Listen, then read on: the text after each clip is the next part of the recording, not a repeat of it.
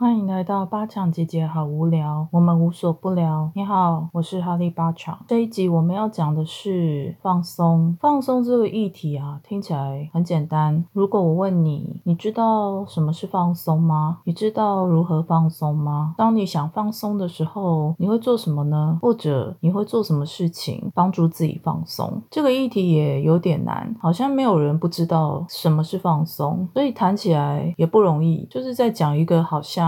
大家都知道的事情，我想先聊聊放松跟我之间的关系。我从小就不太是个放松的孩子，在我大概三岁的时候，我妈把我送去学芭蕾。每当在课堂上看着别的小朋友可以摸到脚趾头啊，或者是弯腰的时候很顺利啊。后仰的时候，马上就是老师帮他一下，就能做到后仰。后仰就有点像那个大法师那个动作，就是往后倒，然后手呢撑在地板上。瑜伽里面好像叫做是轮式。对于小朋友来讲，一些很简单的动作我都做不到。老师问我说：“哎，哈利巴强，为什么你都没办法做到跟别的小朋友一样？”我回答不出来，当下也觉得有一点羞愧羞耻。回到家以后就跟我妈讲，我不想再上芭蕾了。还好我妈也没。没坚持，后来长大以后去上一些瑜伽课，每次进入大休息。也就是放松的时候，我发现我都没有办法真正的放松，觉得地板很硬，让我的身体、我的背很不舒服。我是属于那种背完全没有办法贴合在地板的人，所以大休息对我来说其实是蛮折磨的。我每次都大概躺在那边，睁开眼睛看着天花板，直到老师说啊起来了，唤醒大家之后，哎，我就第一个起来的人。我以前还是练习者的时候，每次看老师喊大休息，我旁边的同学通通。赶快哦，动作超快的，全部都躺下。大家非常珍惜大休息的时间，对我来说蛮痛苦的。后来我就问我自己说，为什么我觉得大休息或放松的时候这么痛苦？这个让我连接到了什么？经过几年的学习，然后慢慢成为师资，我大概可以了解，原来放松对我来说，跟别人比起来，可能没有那么容易。在我的人生中，我开始注意到，是不是在该放松的时候，我从来没有休息过，也不曾真正的休息。领悟到这个之后，我对于自己身体的紧张啊，没有弹性，甚至是不柔软，这个不柔软也多少体现到了我的个性啊，或者是我的说。话或什么的，纵使我可能有时候给人家感觉是活泼开朗的，可是我的内在，即便在外表活泼开朗的感觉下，我的内在还是相当的紧绷。这个紧绷的感觉，在整个成长过程还有个人成长的追求上，我慢慢抽丝剥茧去想。为什么我会这么紧绷呢？为什么大家都能放松，都能在大休息的时候睡着，可能还打呼，可是我却做亏啊，累个半死。之后我一点也没有办法在大休息里面得到休息。不知道有没有人跟我有类似的经验，或者你去练完瑜伽，在大休息的时候，也是跟我一样没办法睡着的那一个，或是不见得要睡着啦，但就是觉得躺在那边比坐在那里还折磨。我一直到练习了很多年以后，我才有办法在大休息。的过程中睡觉，所以对我来讲，放松是需要练习的。也跟大家分享一下，后来我当了师资以后，开始教学。我们的教学课本有一整个章节都在讲放松。当我第一次阅读这个章节的时候，我非常的开心。也感到疗愈哦，原来放松它可以成为一个章节，那代表它是需要学习的。它并不是说哦来睡觉就叫放松，躺在那边就叫放松。后来我的学生来到我的课堂上，如果是新生的话，第一堂课一定是放松，唯独放松才能够把一些东西从手中放掉，有多的空间接纳新的东西。在瑜伽的生活里面，学习放松其实是跟身心健康非常关键的一个话题。大多数的人都觉得说，我打开电视啊，划手机啊，哦，甚至抽烟喝酒，更严重就是去吸毒，用这些方式来放松。但其实这真的是放松吗？放松其实是一件很难的事情。我早期去上瑜伽课的时候，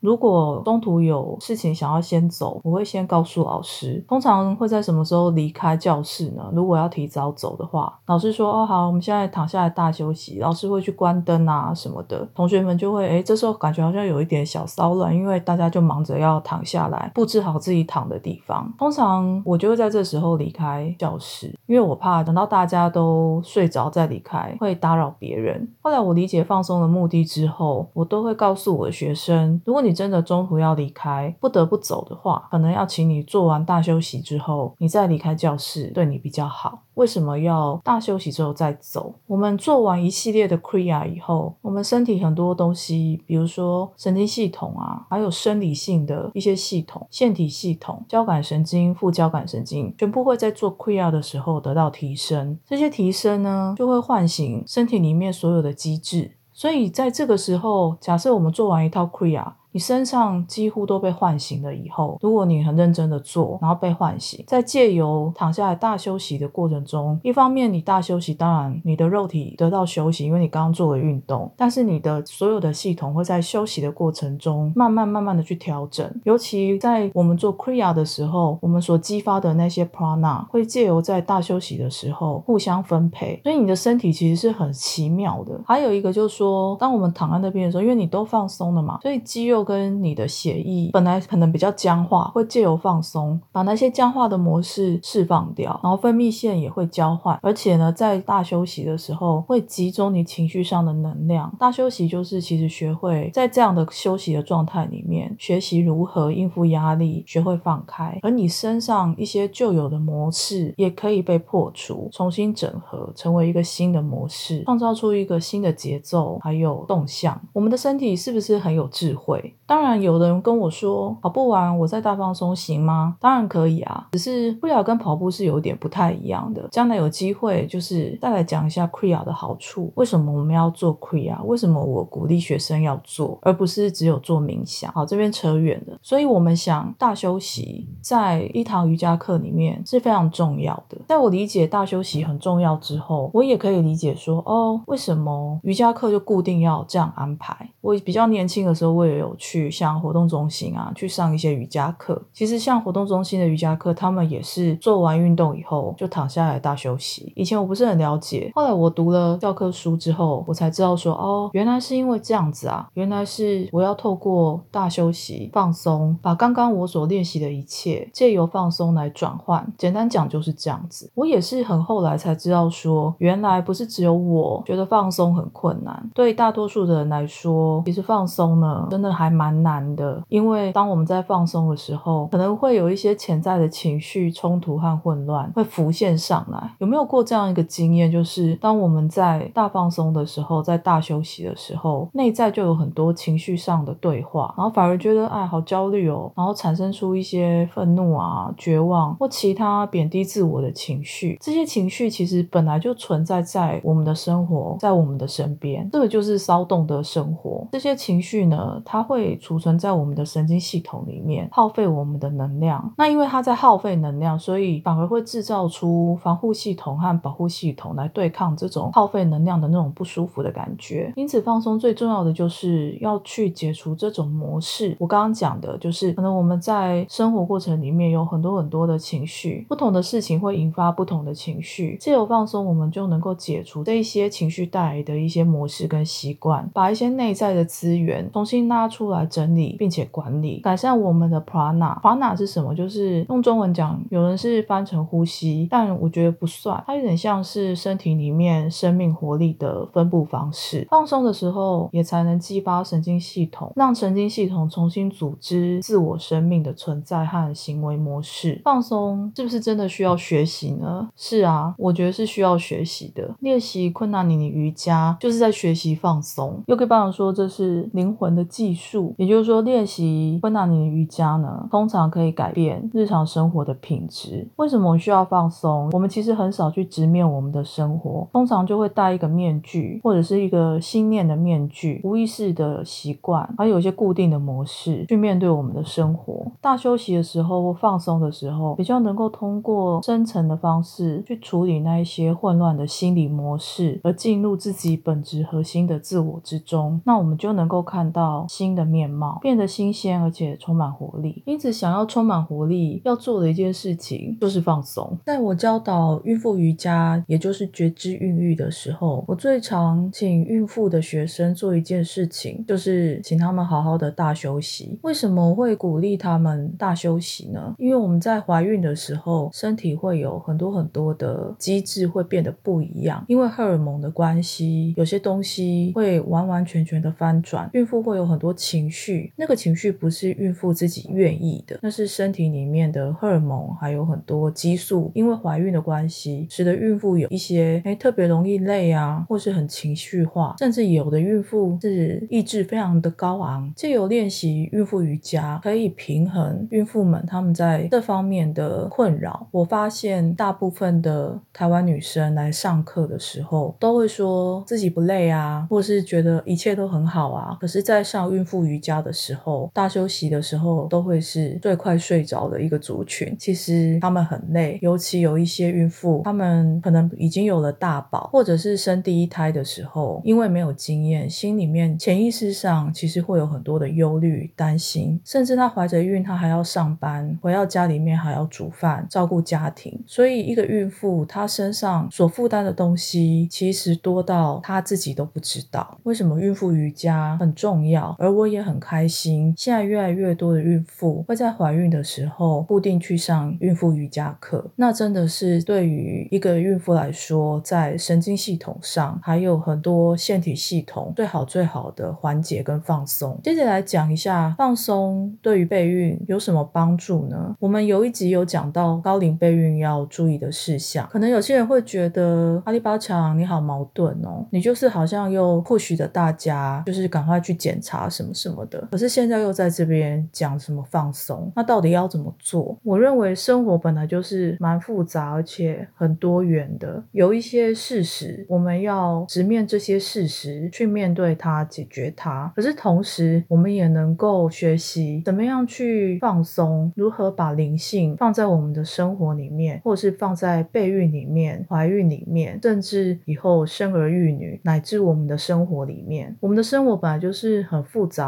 很多元的，没有绝对的答案。在我说，哎，我们在时间上不要太过紧张，说我们年纪很大或是高龄了要注意。可是同时，我们也要有一个觉察，就是因为高龄了，身体也不等我们，有这样的理解，带着这样的理解去做检查，就会发现这个世界能够给你的东西，或是你去理解这个世界的方法，看待这个世界的方式，最后世界跟你的回馈会是不一样的。这也是为为什么连我自己有时候也矛盾。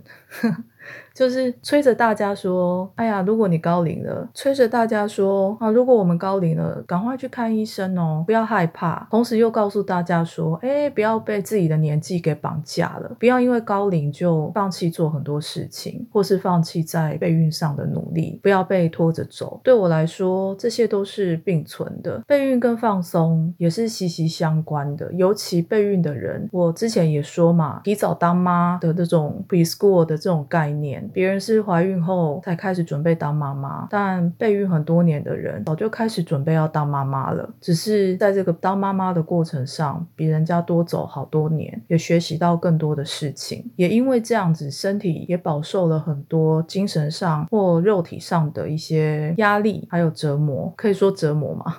如果这样说有不妥，请原谅我。但我要表达就是，备孕的人更需要学会放松。为什么？因为要放松，我们的子宫才有一个空间去接纳那个受精卵，去接纳那个宝宝。如果都是很紧绷的，子宫也是肌肉啊，一直很紧绷，一直有压力，肌肉就会缩紧、紧缩。那我们想嘛？如果肌肉缩紧，即便你在怀孕了、着床了，我自己幻想就是太缩紧的子宫肌肉，哎，其实也不容易着床。有一些过来人学姐们的经验就是，当他们决定放松了，不想管怀孕的事了，放弃怀孕了，放弃努力了，而放松了，最后就因为这样怀孕。这就是为什么放松很需要。但是对于积极备孕的人来说，这个绝对要想一个办法，去把这一些压力跟紧绷全部放掉，或者学习放掉。我们不要。讲全部放掉。而是学习放掉。学习放掉这件事情非常的非常的重要。我们从小没有人教会我们怎么样放松，也许到了备孕这个时候，你听到这个节目才知道说，哦，原来这个也是要学习。是的，就像我每次都告诉孕妇学生，如果没有来上课的时候，拜托至少每天挪出十一分钟，好好的去放松。当然，我课堂上我会教导他们怎么放松，就是指导他们的肉体，教他们怎么放松，因为这个都是还蛮重要的步走。备孕的人当然也需要放松啊，所以如果你有心有余力，你就可能去搜寻一下一些影片，应该有不少人用影片的方式在教导放松。放松是最难的，尤其在有得失心的状态下，放松很不容易。所以我了解，如果你告诉我说阿里巴强，我办不到，我这么多事情，我这么多压力，这么多眼光，每一次的失败，每一次的失望，我怎么放松呢？那这时候你需要的是一个课程，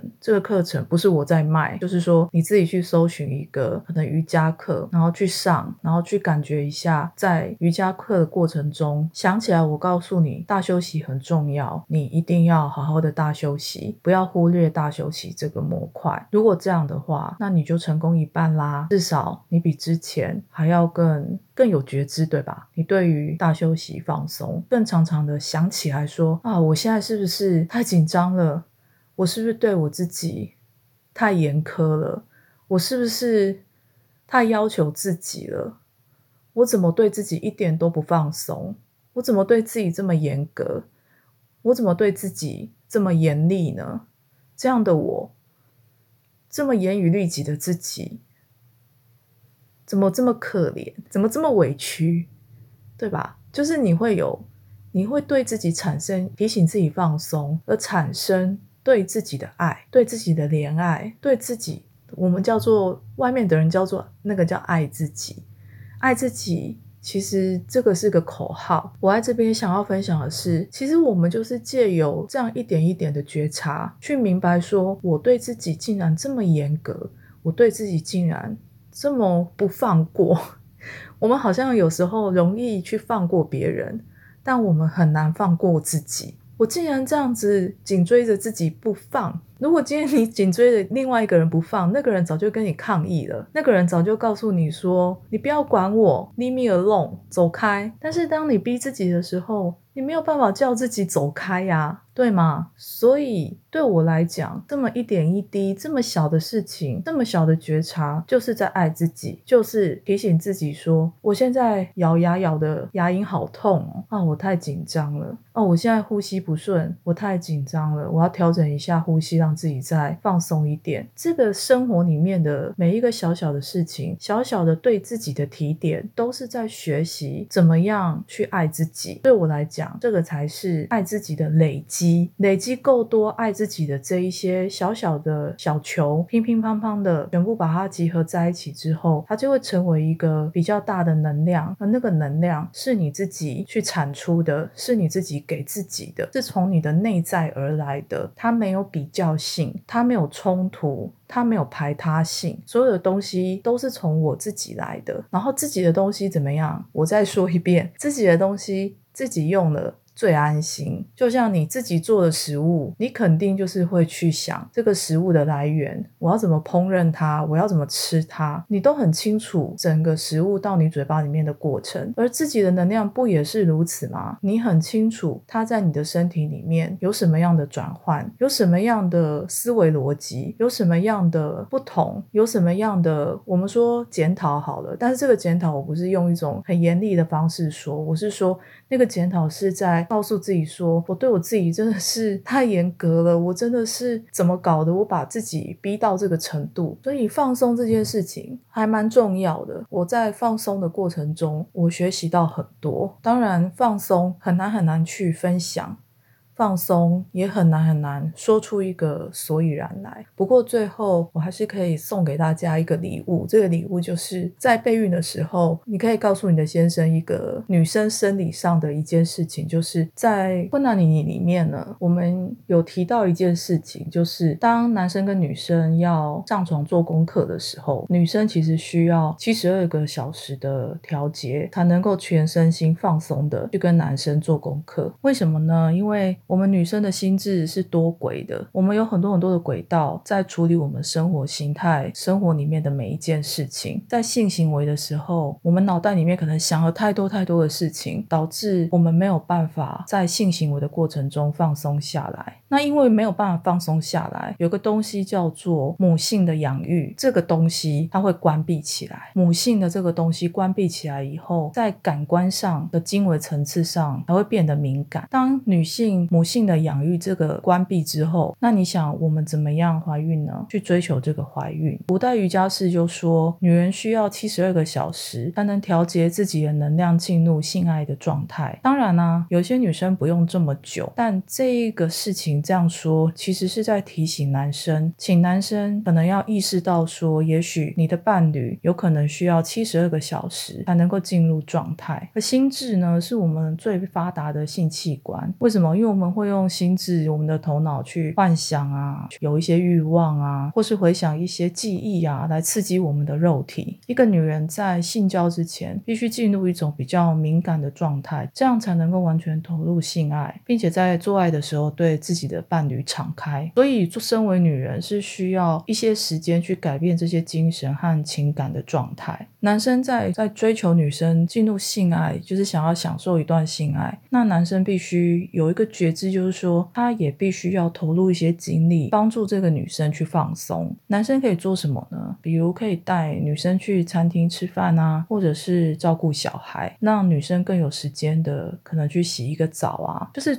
一起做一些比较有品。质有能量的事情，比如说一起散步，一起听音乐。如果两个人都是瑜伽练习者，就可以一起练一些 Kriya，甚至就很单纯的两个人在一起说一些心里话。当然，这样讲并不是说要男生哦都要小题大做怎么样？现在我我想要跟你做爱，然后我要做这么多工作，不是的。其实如果这是只是在心理上去 support 去支持这个女生，让她知道说我现在有一些多的空间跟时间，帮助自己放松下来，而进入性的能量，并且使性能量呢能够进入女生的觉知。一个聪明有智慧的男生就会知道说，当一个女人她比较放松的时候，她是更具有创造。造力更快的，而且也比较具有接纳性。当然了，女生会有很多自己的矛盾，也会处在这些矛盾里面。够聪明的男人就应该要察觉到这个女人现在有一些矛盾，而帮助她好好的放松。只要这个女人放松了，她就更能接纳你，她更能够去包容一切，是不是很简单？但是。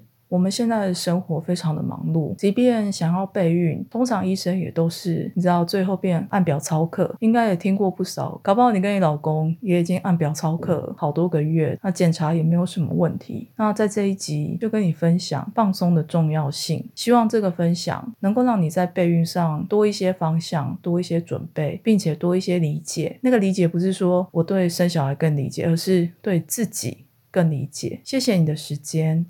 我们下一集见。